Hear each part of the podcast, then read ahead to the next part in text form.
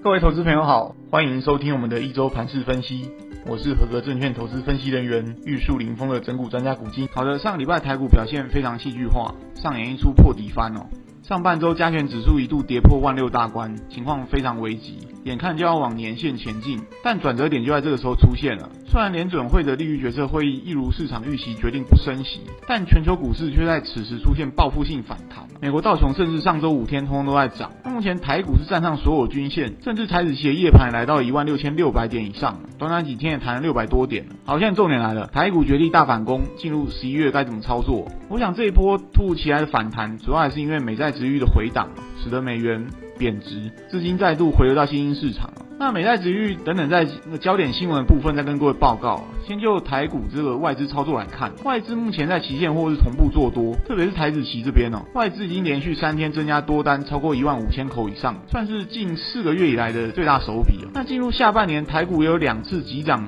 五百点以上的状况出现了，分别是九月中还有十月上旬，但最后结果都是尖头反转下来。那这次外资会不会又搞快闪？那台股的选举行情会不会正式启动？我觉得后续就要密切观察台币的走势，还有外。外资多单的动向。好的，那假设如果有选举行情的情形下，该选什么股票？那这个部分我的看法就如同上周跟各位所报告过的一样，还是要聚焦在半导体龙头股、哦、像是台积电、联发科、联电、环球晶。那这些股票在上周表现也是明显强于大盘。那如果说外资持续汇入台股买超，那这些股票当然是首选。那至于 A I 相关的股票，像伟创、技嘉、奇宏、台光电这些、哦、因为短线筹码比较凌乱，上周反弹就显得相对弱势。当然后续如果外资买盘进来，也是有机会表现，但就空间还有幅度而言，我认为不会是现阶段的首选了、啊，提供给大家参考。再来是焦点新闻，上周联准会的利率决策会议，鲍尔一样老调重弹，强调升息循环还没有笃定告一段落，明年也不会太快降息，但市场解读却十分激烈，坦白说有点超出我意料之外。美国十年期公债殖利率甚至上周五盘中还一度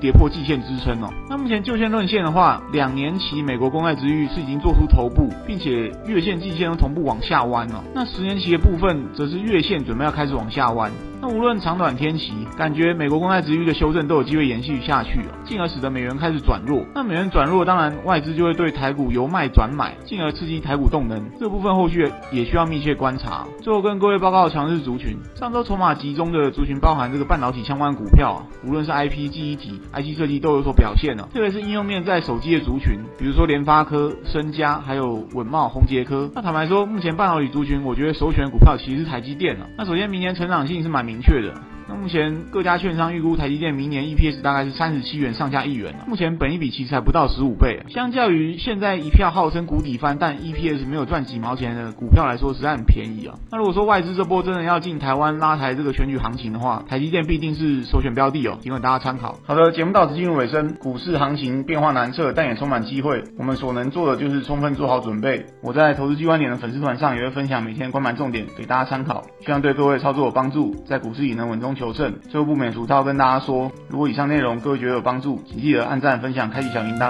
顺便加入投资G观点的粉丝团。我是整股专家古今，我们下次见。